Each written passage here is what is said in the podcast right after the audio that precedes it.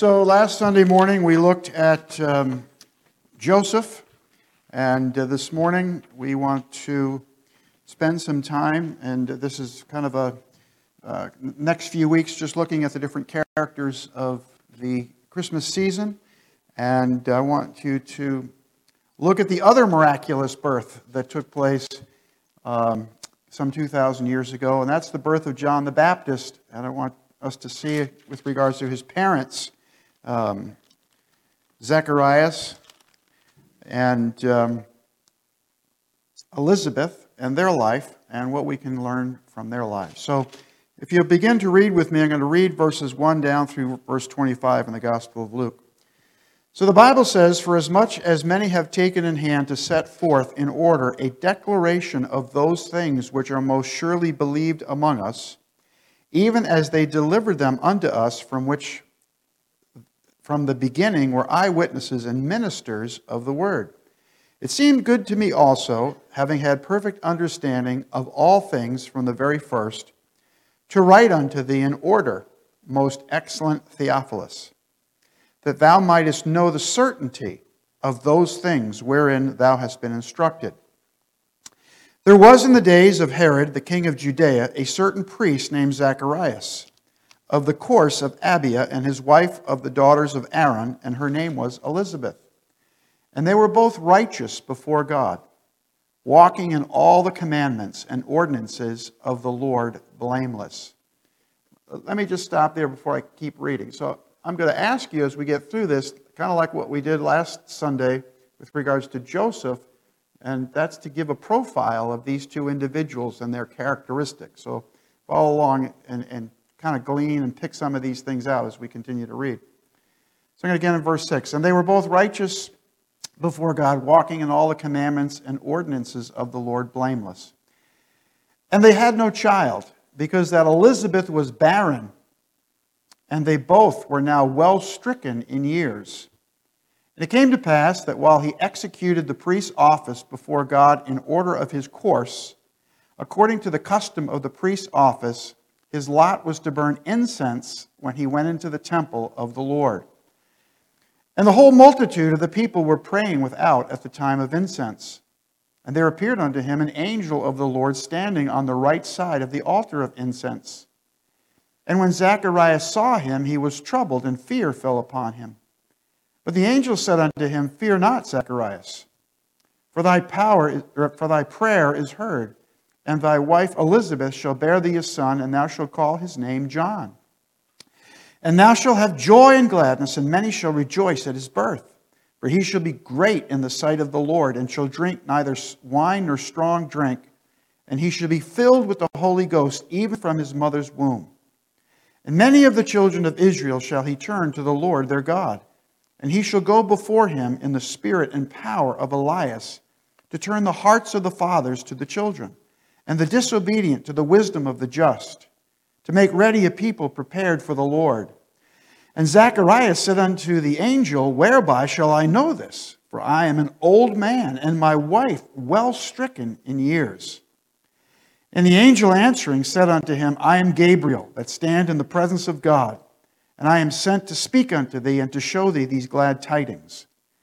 And behold, thou shalt be dumb and not able to speak, until the day that these things shall be performed, because thou believest not my words, which shall be fulfilled in their season. And the people waited for Zacharias, and marveled that he tarried so long in the temple. And when he came out, he could not speak unto them, and they perceived that he had seen a vision in the temple, for he had beckoned unto them, and remained speechless. And it came to pass, as soon as the days of his ministration were accomplished, he departed to his own house. And after those days his wife, wife Elizabeth conceived, and hid herself five months, saying, Thus hath the Lord dealt with me in the days wherein he looked on me, to take away my reproach among men." Let's pray. Lord, we ask and pray that you would bless the Bible study this morning. Speak to our hearts by your word, by your Holy Spirit. Thank you again for the opportunity to be here today. Help us to learn and to glean these truths and make application in our lives. For we ask it in Jesus' name. Amen. All right, a couple of things here. If you just notice uh, on your handout, the birth of John the Baptist certainly plays a significant role not only in the birth of Christ, but also in the life of Christ. And uh, much like Isaiah chapter seven and verse fourteen, which I think uh, Pastor Ethan preached on last Sunday, and I think I mentioned as well, behold, the Lord shall give you a sign. Behold, a virgin shall conceive and bear a son, Isaiah prophesied, and his name shall be called Emmanuel. And uh, that prophecy uh, was prophesied some between five and six hundred years before the birth of Christ. But the birth of John, John the Baptist, was prophesied as well. And um, if you just skip over it and read it, but look over at verse sixty-seven of the same chapter, Um, after John is born and his father announces his name, it says this, and his father, Zacharias, was filled with the Holy Ghost, prophesied, saying, blessed be the Lord God of Israel, for he has, he has visited and redeemed his people, and he has raised up a horn of salvation for us in the house of his servant David. Look at verse seventy. And as he spake by the mouth of his holy prophets, which had been since the world began. So just notice quickly on your handout just a couple of prophecies. One was in Isaiah chapter forty and verse three. This is the birth of John as a fulfillment of this prophecy. The voice of him that crieth in the wilderness, prepare ye the way of the Lord. Of course, that would be the ministry of John the Baptist. And then in Malachi chapter three and verse one, behold, I will send my messenger, and he shall prepare the way before me. And the Lord whom ye seek shall suddenly come to his temple, even the messenger of the covenant whom ye delight in. Behold, he shall come, saith the Lord of hosts. So these are two prophecies, not about the coming of Jesus, but about John the Baptist, who would declare, behold, many of you know this verse, just kind of quote it out loud with me. It's found in the Gospel of John. I'll get started. It's not going to be on the screen. Behold the, what? Yeah, behold the, the Lamb of God. And what does the Lamb of God do? He, oh boy, I thought you'd know this. Behold the Lamb of God, which taketh away the sin of the world. And uh, I guess many of you don't know that verse, uh, but that's the verse I was trying to get out of you. That would be John the Baptist. He would he would preach. He was, uh, and, and we're not actually looking at John so much today. We'll look at John at a later date. He's an interesting individual, but. Um, And I was thinking about, I'm going to go into a rabbit trail. I was thinking about this last night. I was laying in bed waiting to fall asleep. And I'm thinking about all the different individuals in the Bible. And just sometime think about that. All the different characteristics, all the different types of people. They, it wasn't like all the Bible characters are cookie cutters. You know, the same, the same type. They all had different personalities. And um, and then I thought, well, you're going to find that in a local church as well. You're going to have all different types of people with all different types of personalities. That's just the nature of the way things are. But um, this John the Baptist, this fulfillment is taking place here. And so I said earlier that this is a miraculous, this is a miraculous birth. Now, it's not nearly as miraculous as the birth of Jesus Christ and him being born of Mary, a virgin, okay? But what makes this miraculous? Okay, so you've read this with me, and I'm asking you to make some to do a little profiling here. Why is this birth of John a miraculous? What's what's what's one of the reasons? She was barren. Okay, she had never had a child, and uh, you know, in that culture especially. Um, it was really heartbreaking for her not to have a child. It was, and it still is today, when people have children. It's a blessing of the Lord. But the Bible says, the Lord openeth the womb, and the Lord closeth the womb. So number one, she was barren. What else does it say about her? Yes? They're old. They were beyond childbearing years. So, so not only was she barren, but the likelihood now was it's over. They're not going to have children any longer. So uh, this is this is quite a, an accomplishment here, and uh, this this birth that would take place. Now, what else, though, with regards to them? And, and if you notice on your handout, I, verse six on your handout, with regards to who they were. They were both righteous before God, walking in the commandments and ordinances of the Lord. So again, the theme to this message this morning is what can we learn? What can we take from their lives and apply it to our lives? As parents, those of you that are, that are here as parents, because they're a great example of parents. There's a lot to learn from them and their parenting.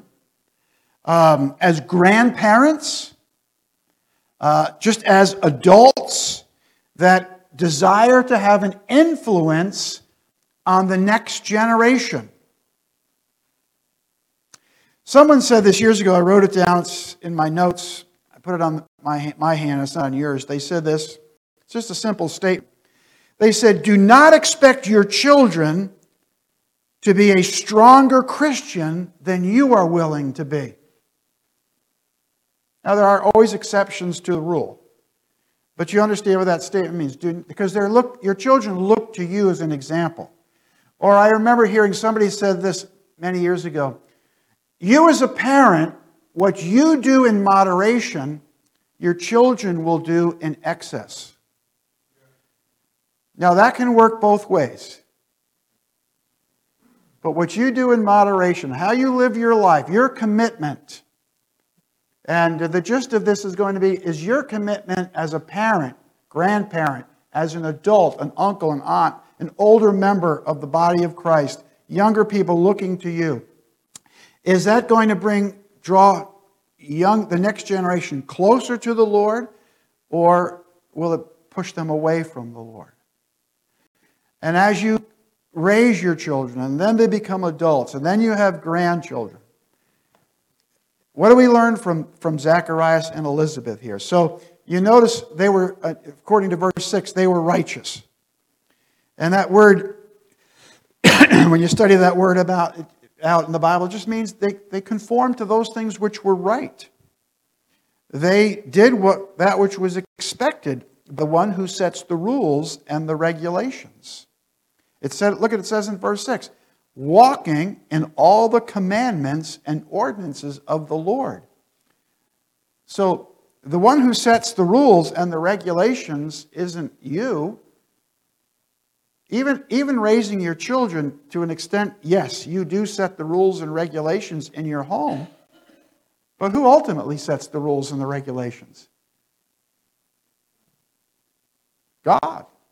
He sets the rules and he sets the regulations. He's the one that, that um, as you know, Joshua said, Joshua chapter twenty-four and verse fifteen. Let's see how many of you know this verse. As for me and my house, you know it, we will serve the Lord. And that's just the way it's going to be. That's the way. I, that's my. That's the Eric Malachuk uh, paraphrase. That's just the way it's going to be. That's just what we're going to do. So, uh, some things we, we notice here before I, I kind of let you give me some of these characteristics. Some other things to point out. So look what it says in verse six. They were walking in all the commandments and ordinances. Remember, do you, if you're my age, do you remember the, the advertisement, let your fingers do the walking?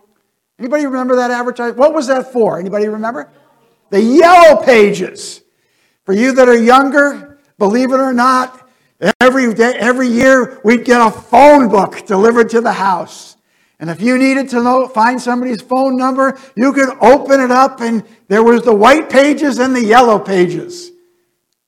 What do you think the yellow pages were for? Maybe, maybe I'm not that dated. The yellow pages were for businesses. The white pages were to find, and you and you look for. Now all you have to do is Google, and um, and it's all done with.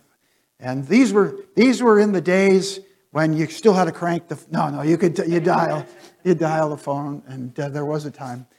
Listen, when I moved to Reedsboro, you only to, if you wanted to call, there was we, they just had finished party lines in Reedsboro.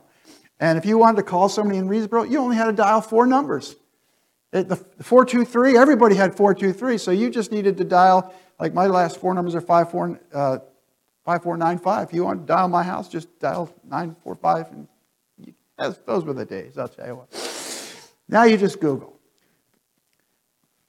But walking with the Lord, and then the other thing to point out, look at verse ten. The whole multitude of people were praying, and then in verse thirteen, middle of it, for they, thy prayer is heard.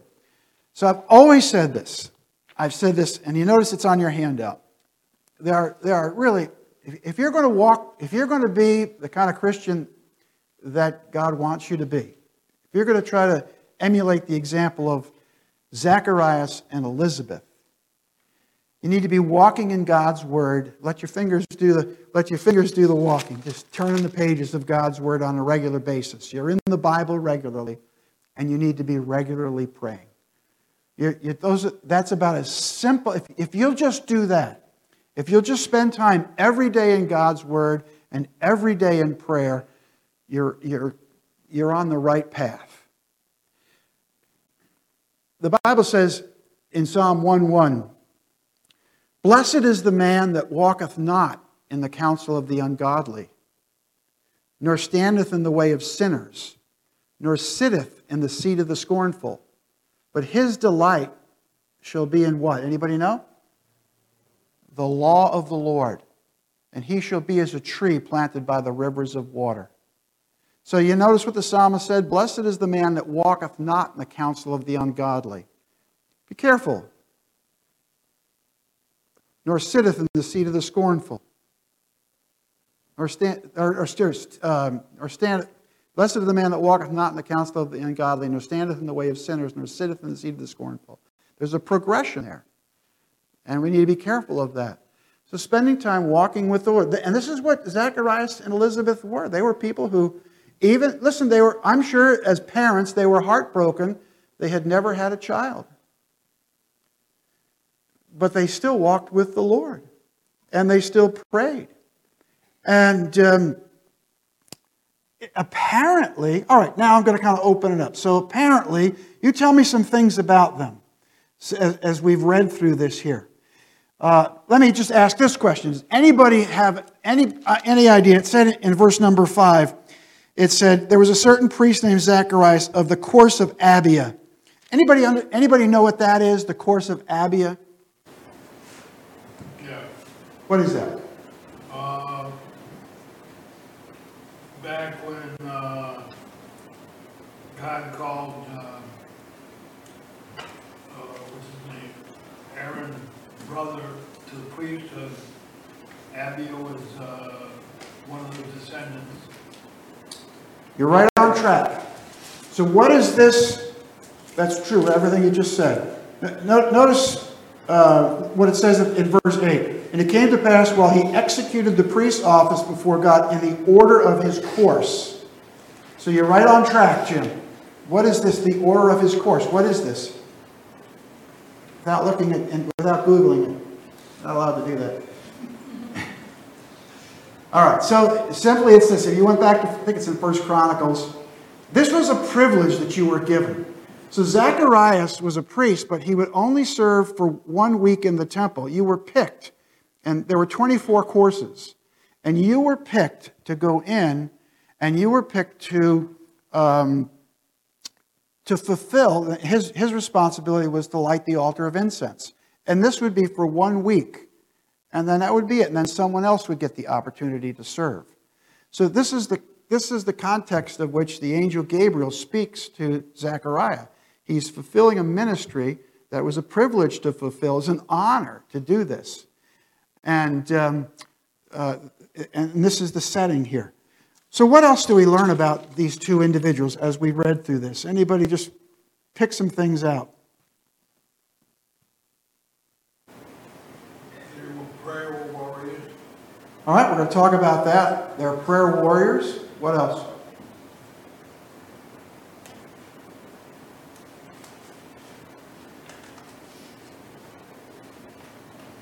Yes?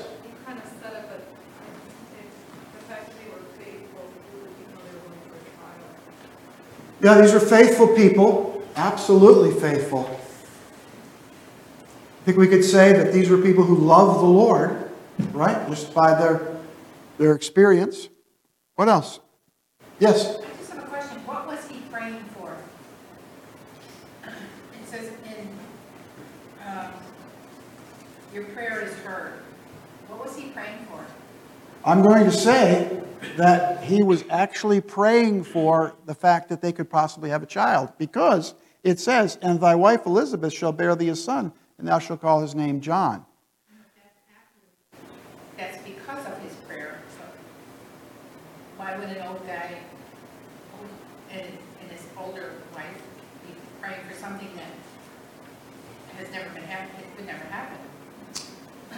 It, okay, that's a good question, but had it never happened before? Now remember, these are two people who, who know the Old Testament. Is there any example in the Old Testament where a woman who was beyond childbearing had a child? Go ahead. Who?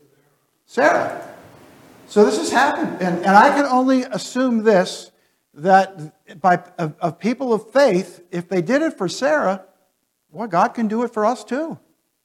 Now that, that, that now that doesn't always mean God is going to do it for you. What do you want to say, Ethan? Another possibility what he's praying for. Because if the only thing that I would think maybe he wasn't praying for that was because when it was answered, he didn't believe it at all. The angel says it's going to happen, and he's like, no, I don't, how could this be? And then he's cursed. So, okay, let me just stop you before you go on. How many t- how many times have we prayed for something and we, we, we, we feel the same way sometimes? But go ahead.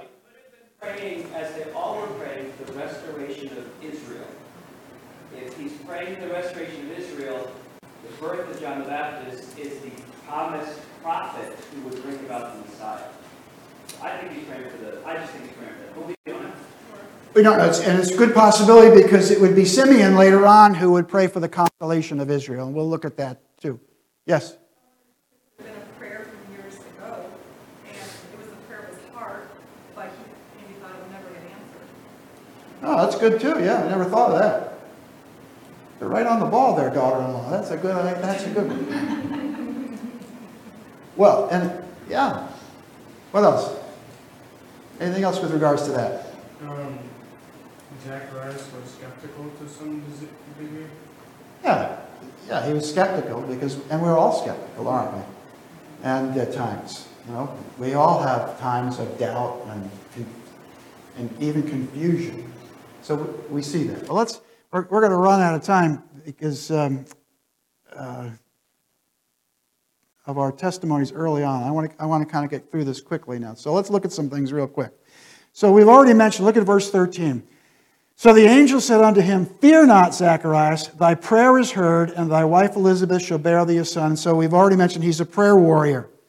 And um, the Bible reminds us, if you notice on your handout, let us therefore come boldly unto the throne of grace, that we may obtain mercy and find grace to help in time of need. So we're commanded to pray. We're commanded to come boldly to the throne of grace. First John tells us this is the confidence that we have in him, that if we ask anything according to his will, he heareth us. And um, that's so important. The effectual, fervent prayer of a righteous man availeth much. But real quickly, how do we, what gives us access to the throne of God? What gives us access to the throne of God? All right, the blood of Jesus Christ. Our salvation is what gives us access to the throne of God. So, you and I, are, and let's kind of bring this back to the adults that we are, the parents that we are, the, the grandparents, the uncles, the aunts, the example. We need to be praying people. Elizabeth and Zachariah were praying people. So I was commending my daughter-in-law. From the time my son was a little boy, I prayed for him to be married to a godly wife. I prayed for all my children that way. So she's an answer to prayers from, how long have you guys been married now? I've lost track of time. How many? seventeen years? Eight. So probably uh, Ethan's going to be forty pretty soon. I've been praying for Ethan for almost, I prayed for him for all of those years, and then he brought Deborah home. And I could give this talk about my other children as well. But I remember sitting in his room uh, over Christmas vacation, I think it was. Sometimes I lose track of all this. And he said, he told me, Dad, I met somebody at college. Whoa. Well, I said, really? And then he brought her home, and we completely overwhelmed her. There's just a lot of us, and it's noisy. And we were doing construction, too, weren't we, on the house? We were building the addition at that time. And it was just a crazy scene. Anyhow, she's an answer to prayer. My daughter-in-law, uh, Kristen, is an answer to prayer. My son-in-law's her answer to prayers. And then, as Lord willing, as my other children find a wife, I've had to play extra hard for you. Anyhow, let's move on. So we also notice this. When you live righteously, when, you, when you're a praying person, when you're in the Word of God, look what it says in verse fourteen. And thou shalt have joy and gladness, and many shall rejoice at his birth. When a child is born, like my daughter Bethany is due now in March, or in, uh, um, in May.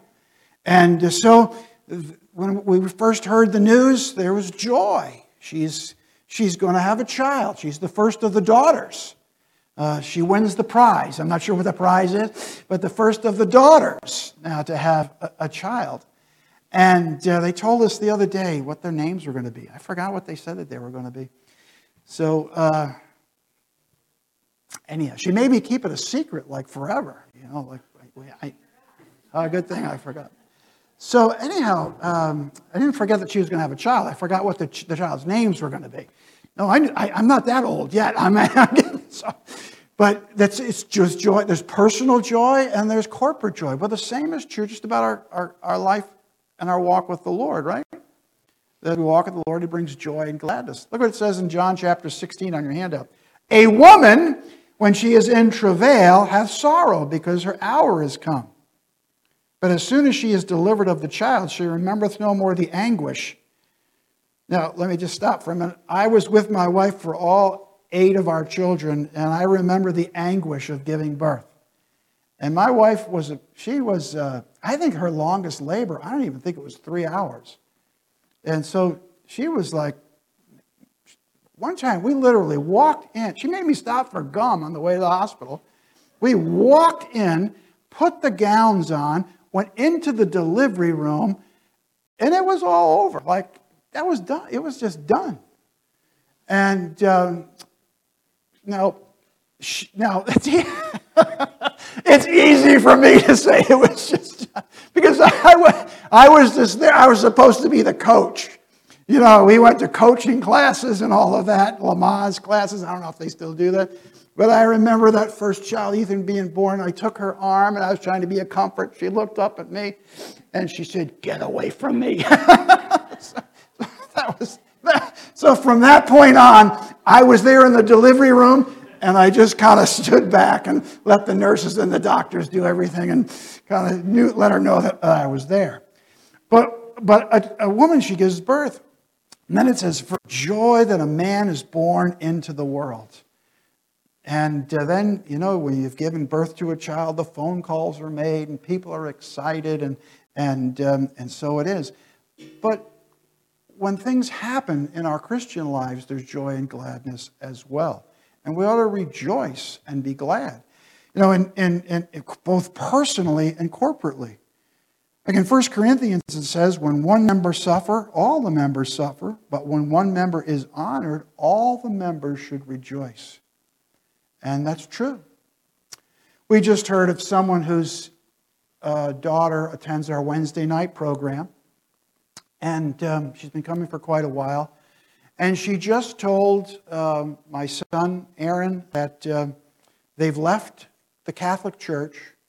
And they were trying to decide which church to attend. And it was down between ours and another church that preaches the gospel in town. And her best friend goes to that other church. And so, huh, we're disappointed. Well, boy, we would have loved to have her come and worship with us. But on the other hand, we rejoice in the fact that she's come, and I'm not even sure if she's saved yet, but she's come to realize there's something wrong about this organization, and she needs to find the truth. So we rejoice in that. And um, so when things happen, we, we rejoice. And these were people who... who They were people who could rejoice. In verse forty-four of this same chapter, for lo, for lo, as soon as the voice of the salutation sounded in mine ear, The babe leaped in my womb for joy. John the Baptist, he's not even, he's not even uh, born yet, and he's rejoicing uh, in the womb. It's pretty amazing, amen? And um, we could go down a whole other line of thinking with regards to that. But then fifth, uh, verse fifteen, not only were these praying people and walking with the Lord, and not only did they rejoice in the things of God, but these were people who were filled with the Holy Ghost. Verse fifteen, for he shall be great in the sight of the Lord, and shall drink neither wine nor strong drink, and he shall be filled with the Holy Ghost, even from his mother's womb. So let me ask you, what does it mean to be filled with the Holy Ghost? What does that mean, to be filled with the Holy Ghost? Your temple, your body is a temple of God. He does indwell in us, that's true. But the, the idea, because it's found, like for instance, look on your handout. Be not drunk with wine wherein is excess, but be filled with the Spirit. What does it mean to be filled with the Holy Ghost? We know the moment that you and I get saved, the Holy Spirit indwells within us. But what does it mean to be filled with the Holy Spirit? Yes? Yeah. I would say it's uh, whatever decisions you make in your life, whatever actions you're taking, it's Kind of, kind of like a conscience. Like, you know, is this going to glorify God? Is what I'm doing going to help me live my life to glorify God?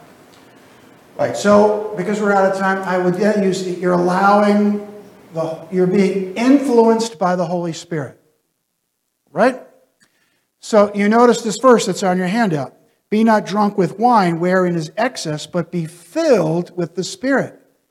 Well, if someone has If, if someone has been drinking an alcohol, alcohol and they get pulled over, uh, they're, it's called driving under the what? The influence. It's kind of ironic that the Scriptures use this. And the negative effects of the influence of alcohol. Um, and I can tell you from firsthand the negative effects. And, and most of you, you know my testimony. And that's why the Bible warns us. In Proverbs chapter twenty, it says, wine is a mocker, and strong drink is raging. And it says, and whosoever is deceived thereby is unwise. Um, the dangers of alcohol. Or it says in Proverbs, who hath woe, and who hath sorrow? Who hath contention? And then it goes on and it says, who hath babbling? Who hath wounds without cause? Who hath redness of eyes? They that tarry long at the wine, they that go to seek mixed wine. Why? Because they're under the influence of that. Look not thou upon the wine when it is red, when it giveth his color in the cup, when it moveth itself aright. At the last it biteth like a serpent, and it stingeth like an adder. Why? Because you're under the influence of that. Thine eye shall behold strange women. Thy heart shall utter perverse things. Yea, thou shalt be as he that lieth down in the midst of the sea, or he that lieth upon the top of a mast. They've stricken me, shalt thou say, and I was not sick. They've beaten me, and I felt it not. When shall I awake? And then you know what it says? After all these things, babblings, contention, bruises without cause, strange women. The whole, it says it's like somebody who's on a ship that's being tossed. And at the end of that, you know what it says? When I awake, I'll do it all over again. That's the influence. But our influence has to be the influence of the Holy Spirit. The fruit of the Spirit is love, joy, peace, long-suffering, gentleness, goodness, um, faith, temperance, I think I got them all there, meekness. Against such there is no law. So that's being filled with the Spirit. And um, and as Adam said, or and then I finished up with, you know, that's, that's you're influenced by that. There's a lot of confusion today about being filled with the Holy Spirit. No, it's just that you're influenced by the Spirit of God in your life. These were people who were filled by the Spirit of God. And then lastly, as we finish up, it says this in verse sixteen, and many of the children of Israel shall be turned to the Lord their God. So Zacharias and Elizabeth, Elizabeth, they walked with the Lord. They were a praying people. Their prayers were heard. They were people who rejoiced in the things of God. They were people who were filled with the Holy Ghost. And this birth, the birth of John, John would be used of God to turn many, many hearts. And just we finish up, again, Acts twenty-six eighteen. Paul wrote these words kind of to characterize his ministry. He was sent to open their eyes, to turn them from darkness to light, and from the power of Satan unto God, that they may receive forgiveness of sins and an inheritance among them which are sanctified by faith that is in me. Just again, repeat what I said earlier and we're done. Do our actions, do who we are as believers, do they, just as Zechariah and Elizabeth, do they, and John the Baptist, do they turn people to the Lord, or do they turn people away from the Lord? When we live righteously before God, we're going to turn people to the Lord, not away from the Lord. Let's pray. Father, bless now the morning worship service. Let it bring honor and glory to you. In Jesus' name, amen.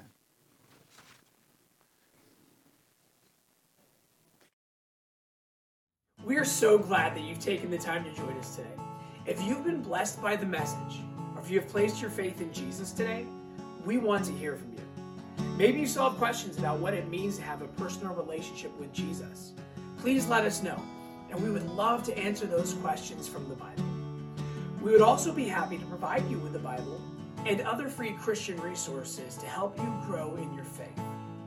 You can email us at info at mount greylock baptist dot com. Or send us a message on Facebook. You could also call us at four one three, six six two, two one zero seven. We would love to hear from you, and our desire is to be a blessing to you in any way that we can. God bless.